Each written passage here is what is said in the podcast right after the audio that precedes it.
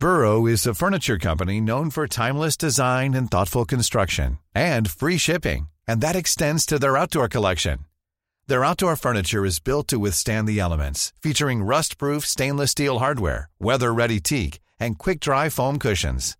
For Memorial Day, get 15% off your Burrow purchase at burrow.com slash ACAST and up to 25% off outdoor.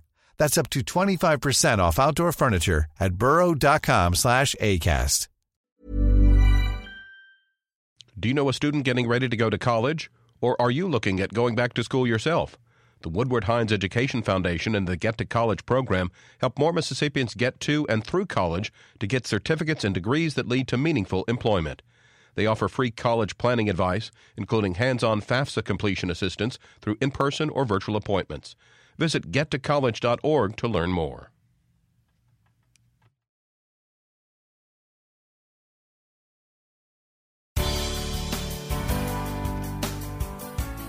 Good morning. It's 8:30 on Wednesday, February 28th. I'm Desare Frazier.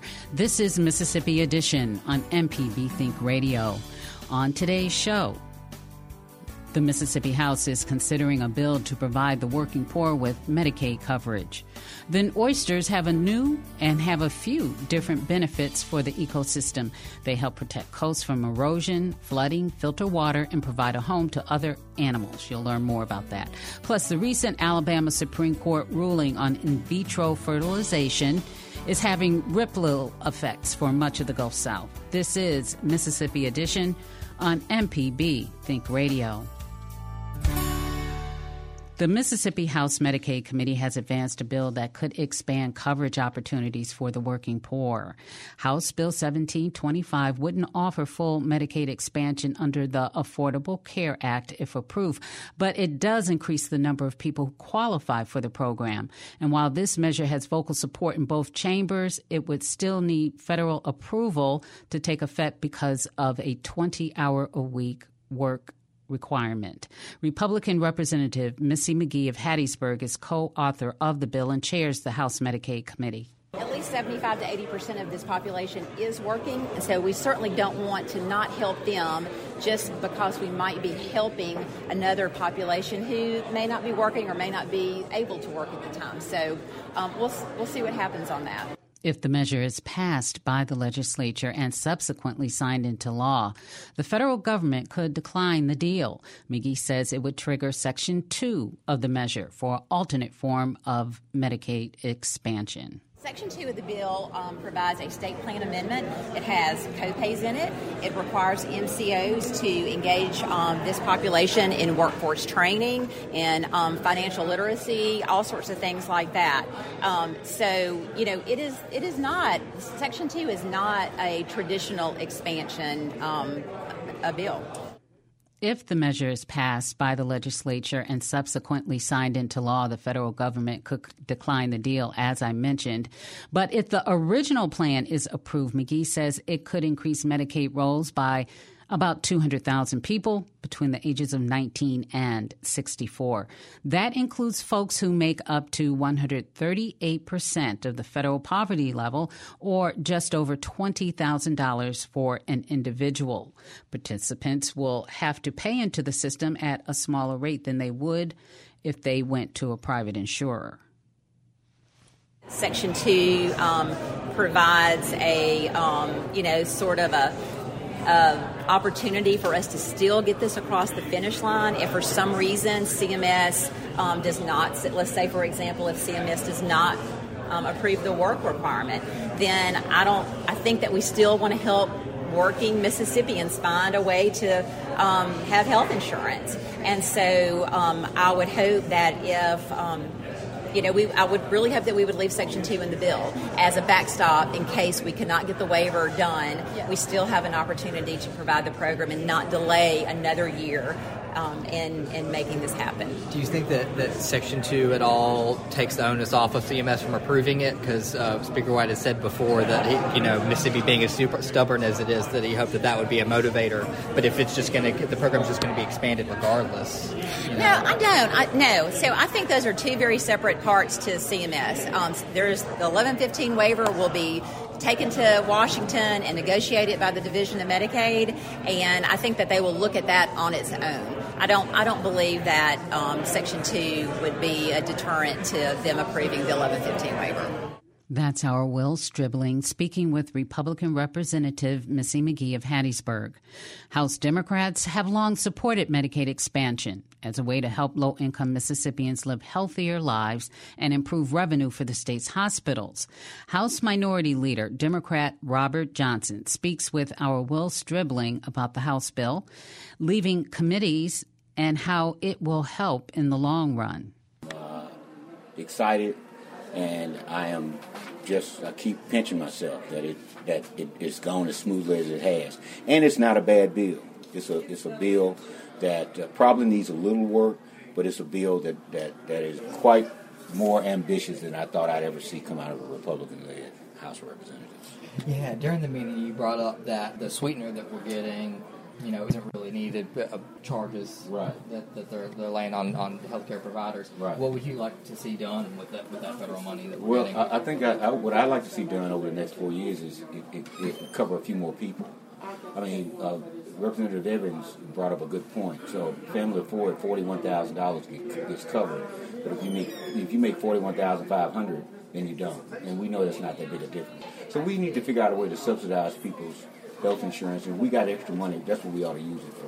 Whether it's through a grant program or a subsidized program, we ought to be able to do it. Yeah, and there's has uh, the House plan, uh, that, well, the Dems plan, as far as in, including you know subsidizing plans for, for people to make up to to two hundred percent. Yes. Has there been any interest from Republicans There's on, been, on that? On that not much, not much. But I've had discussion. It hadn't been totally dismissed, uh, and I understand that there's some senators who kind of like the idea because it brings in private insurance.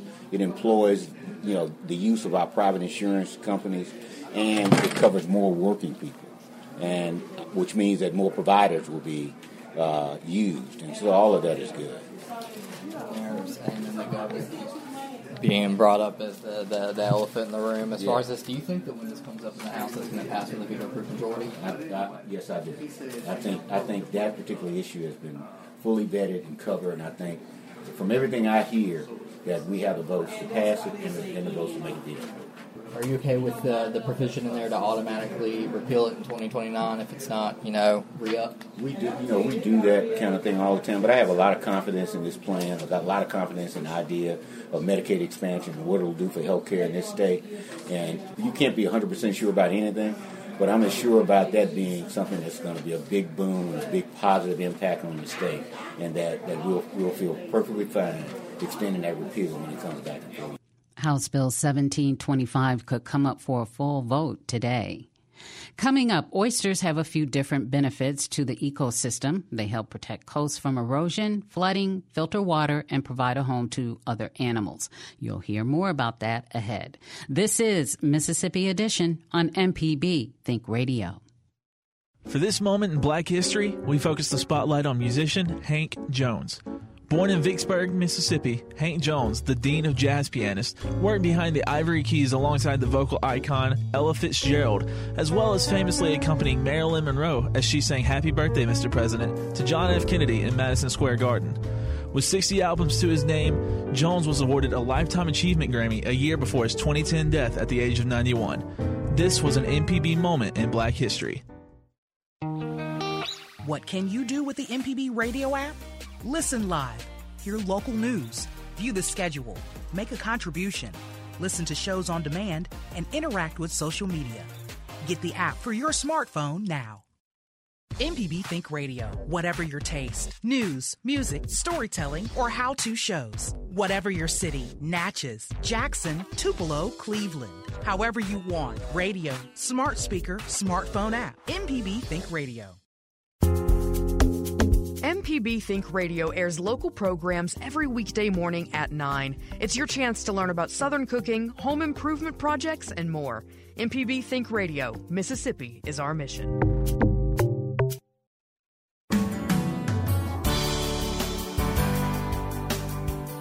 This is Mississippi Edition on MPB Think Radio. I'm Desare Frazier. Oysters are sly helpers in the fight to protect coasts from erosion and flooding caused by climate change.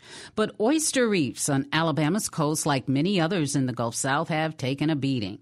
The Gulf States Newsroom's Danny MacArthur takes us to the Gulf shores to explore some of the effects to help oysters rebuild the coastline. It's lunchtime, and the original oyster house in Gulf Shores, Alabama, is full of folks who've come to eat. Yeah. Oh, you want it this way? Okay. That woman giving the instructions is Cecilia Mace, the restaurant's marketing director. Once this table is done with these oysters, the shells are going to find a second life, back in the ocean, helping to rebuild a reef. It's all thanks to something called the Oyster Recycling Program, started several years ago by the Alabama Coastal Foundation. Mace says the original Oyster House was one of the first restaurants to pilot the program. Most restaurants are putting them in their dumpster and they're putting them in a landfill, and these oyster shells are like gold. Oysters play a few important roles in their ecosystem. They filter the water and give a home to fish, crabs, and other animals. The oyster reefs also help with erosion because they provide a natural protection to the shoreline. The recycling process is simple, but it takes a while. See a little, I mean, there's a chunk of oyster right there. PJ Waters is walking through a field where there are piles of shells everywhere. They have to cure before they can go back into the water. That means a lot of these shells are still covered in gunk, and they've been sitting out in the sun for months. You can't adequately capture the smell on audio. You need to get smell-o-vision. Tell folks I said it smells like uh, it smells like progress. Waters is on the advisory committee for the oyster shell recycling program. He also coordinates another program designed to help oyster populations in the Gulf South, oyster gardening. He says it will take about six months to a year for these shells to cure. Then some of them will be taken to a hatchery where baby oysters can attach to them and grow. Then those shells will go to an oyster garden, like this one in Little Lagoon along the Gulf Shores coast. Yeah, make sure they're evenly Dennis Hatfield is the president of the Little Lagoon Preservation Society. We're doing our final population estimates. Hatfield says once the shells come to them, we put them into cages out here, we grow them and maintain them during the season, and then at the end of the season, late October, early November, they get harvested and taken to Mobile Bay to, to be put on closed public reefs Right now, they're growing oysters for Mississippi. Um, Today, a group of students from Gulf Shores High School is helping out in the garden. On this one, I got one, two, three, four, five, six, seven. Eight, oysters nine. tend to grow in clusters. Right now, students are counting how many individual oysters there are in the different clusters 15, 16, 17, 18, 19, 20. About 20 on this cluster. The idea is to encourage a younger generation to get excited about doing something good for the environment. And it sounds like it's working. I enjoy it. I think it's a great like part just for the ecosystem and just what we're doing because it's recovery and whatnot. we love it. We love it. Eventually, those oysters will make it back into the ecosystem, helping to rebuild the oyster reef along the Gulf Coast, one project at a time. For the Gulf States Newsroom, I'm Danny MacArthur. The Gulf States Newsroom is a partnership among Mississippi Public Broadcasting and public radio stations in Alabama and Louisiana. Coming up, the recent Alabama Supreme Court ruling about in vitro fertilization could have ripple effects for much of the Gulf South. This is Mississippi Edition on MPB Think Radio. For MPB's Moments in Black History, we highlight Denise LaSalle. After finding her voice in the church of her childhood home of Belzoni, she switched to R&B music and in 1971 created a number one hit, Trapped by a Thing Called Love. But it was not until she signed with Jackson-based Malaco Records that she became known as the Queen of the Blues. In 2015, Denise LaSalle was even inducted into the R&B Music Hall of Fame. This has been MPB's Moments in Black History. Humor, stories, news, music. Our weekend lineup has it all. Tune in to enjoy the relaxed sound of the weekends on MPB Think Radio.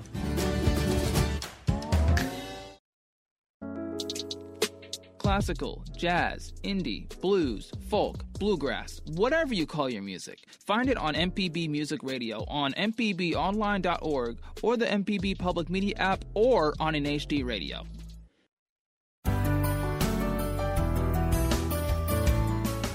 This is Mississippi Edition on MPB Think Radio. I'm Desare Frazier.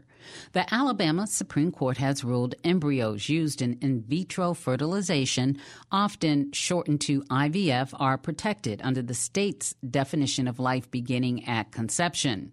The complaint before the court stemmed from an incident where several vials of IVF cells were dropped and destroyed when someone wrongfully gained access to them in the clinic's lab.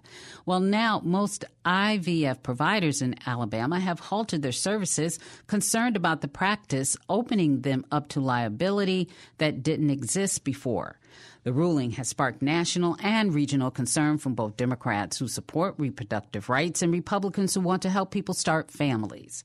Our Kobee Vance speaks with Stephen Stetson. He's director of Planned Parenthood Alabama, and they talk about how states like Mississippi may need to respond to this ruling. Well, I often hear words like absolute chaos used, and in this case, that's not hyperbole. That's really what's going on. I'm sure that folks have seen that the major IVF providers have stopped providing those services for everyone that was in the process of doing in vitro fertilization. That means just grinding their treatment to a halt. And there's not a lot of time to spare when you're undergoing that kind of medical process. So people that were expecting to receive shots, and have their embryos frozen. All of those people are just frozen in limbo at the moment. And the people that are in charge of shipping embryos in between facilities and crossing state lines, those people have also put a halt to that process. So I have a friend who is a um, former Alabama resident who went through the IVF process here in Birmingham, but has since moved out of state and wanted to retrieve her embryos and have them brought to the state where she currently resides. She can't even get her embryos out of storage because of the fears of liability that these IVF providers are experiencing. So they've all been advised by their lawyers put a halt to everything. They're afraid of both civil and criminal liability for the newly defined crime of um, having these legislatively defined children uh, in a freezer. What do you think this means for the next direction of where, I guess, laws and court rulings are going to be going around reproductive rights? Uh, I know y'all have been long advocating for the right for someone to be able to receive an abortion or seek out an abortion, uh, but y'all are also have been longstanding uh, supporters of things like IVF. That's right. I mean, we would frame this entire thing as about bodily autonomy, that this is a between you and your doctor. This is the government interfering in that process and telling people what they can and can't do with their bodies. And so, whether we're talking about the right to have a pregnancy or to end a pregnancy or use birth control or to freeze your eggs, all of that really should be up to you to decide how and when you want to do those things. And so, um, what's to answer your question about the legal side of things, what is going to happen in the immediate near term legally is the legislature is going crazy this week. We just had three different bills drop within the last hour by lawmakers who are attempting to carve out liability exemptions for these IVF facilities. But, you know, we're quite confident that that's not going to solve the problem. As you mentioned, this is really about an entire paradigm related to when you believe uh, personhood begins. And if somebody believes, and as the Supreme Court has said, that fertilization happens and the personhood attaches immediately, whether it's in a uterus or in a freezer somewhere, then just carving out a liability shield for an IVF facility is not going to solve the problem. So, um, what we've got is a real pickle on our hands, and um, a legislative solution is going to be very difficult to come by. And each day that the session goes by, it makes it harder and harder because this was decided in y'all's state court, this opens up interesting avenue of discussion about who's leading the charge at this point in terms of making these laws and regulating what is deemed life, what is not. What are your thoughts on how other states are going to be reacting?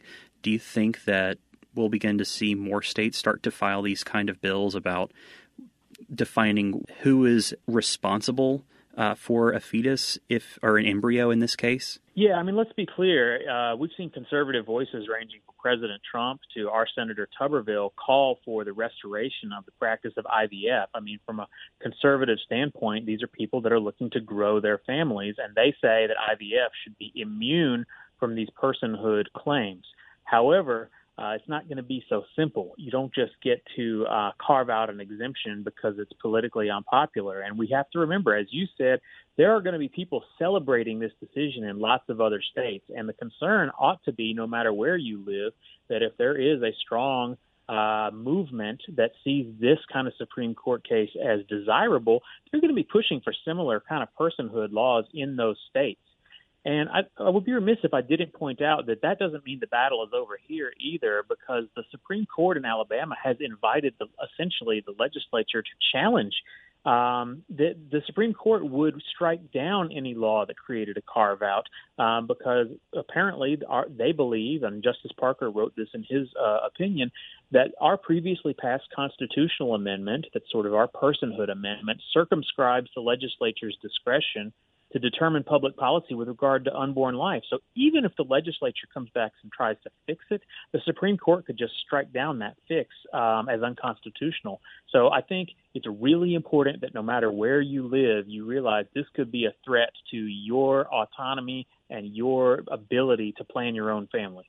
What do you think other states are going to be looking at this and thinking about, uh, whether it be conservatives who have been pushing for pro-life but also pro-family measures, ways making trying to make it easier for people to start families and grow their families, but also the Democrats who have been pushing for increased reproductive rights and trying to protect or even restore abortion rights. Well, I saw somewhere that Florida politicians were using the Alabama Supreme Court decision as uh, momentum and sort of a rationalization for pushing a broader redefinition of personhood so that Florida could be like Alabama. But I also saw this morning that that initiative has stalled. I think when people start hearing from IVF participants and patients, they start to realize this is not politically popular. And so I think what might seem good and a rah rah kind of feeling of political enthusiasm is going to run into the buzzsaw of political reality, which is that voters don't support this stuff. And so even in Alabama, the polling numbers show that people like the law back how it was under Roe v. Wade, that Dobbs was also a surprise, and that people are realizing that their options are becoming more limited. But it's really hard to say. I think this buck may end up stopping in Alabama at a repeal of the personhood amendment altogether because that's really the only way to get around this. There's no little loophole that can be created that says that personhood begins as soon as a sperm and an egg are a fertilized entity, and that extends all the way into a clump of cells in a freezer somewhere. But we're going to let people keep doing IVF. Those two things are just incompatible. So we're really going to have to reckon with it.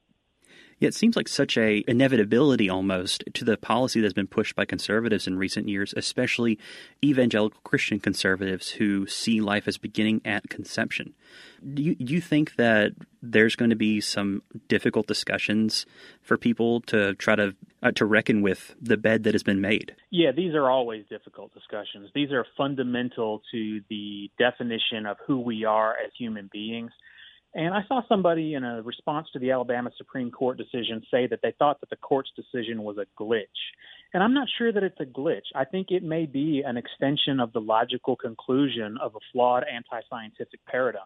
And so, in that regard, people are going to have to own the consequences of the belief system that they've chosen to adopt. And that may mean a world in which not just IVF, but even birth control would be considered uh, an offense to humanity. And if that's the world that people want to live in, well, we're headed that way. And so the question is really going to be whether the political environment will push back or whether we will just extend this to the logical conclusions and we just live with what we have wrought. Politics aside, What's on, what are you hearing on the ground? How are people feeling in Alabama? People who have been trying to go through IVF and are now in a dead standstill. Yeah, it's really an emotional subject, and and and I think I'm as a male, it is difficult for me to even put myself in those shoes. I've never been in that position, and you have to understand not just the physical sacrifices with painful injections, the sacrifices of time, but the money that goes into investing in the IVF process. It is not cheap to do. You don't just do this on a whim and have some sort of impulse buys where you decide I'm going to go do some IVF and call it a fun night. These are serious investments by people who have struggled with, you know, their ability to conceive a life. A lot of times they've been through multiple miscarriages. We're talking about a disproportionate effect on our LGBTQ friends who uh, may not be able to conceive. We're talking about older people and people who've gone through cancer treatment treatments and have lost their fertility due to other medical complications. They want to freeze their embryos before they lose this ability for the rest of their lives.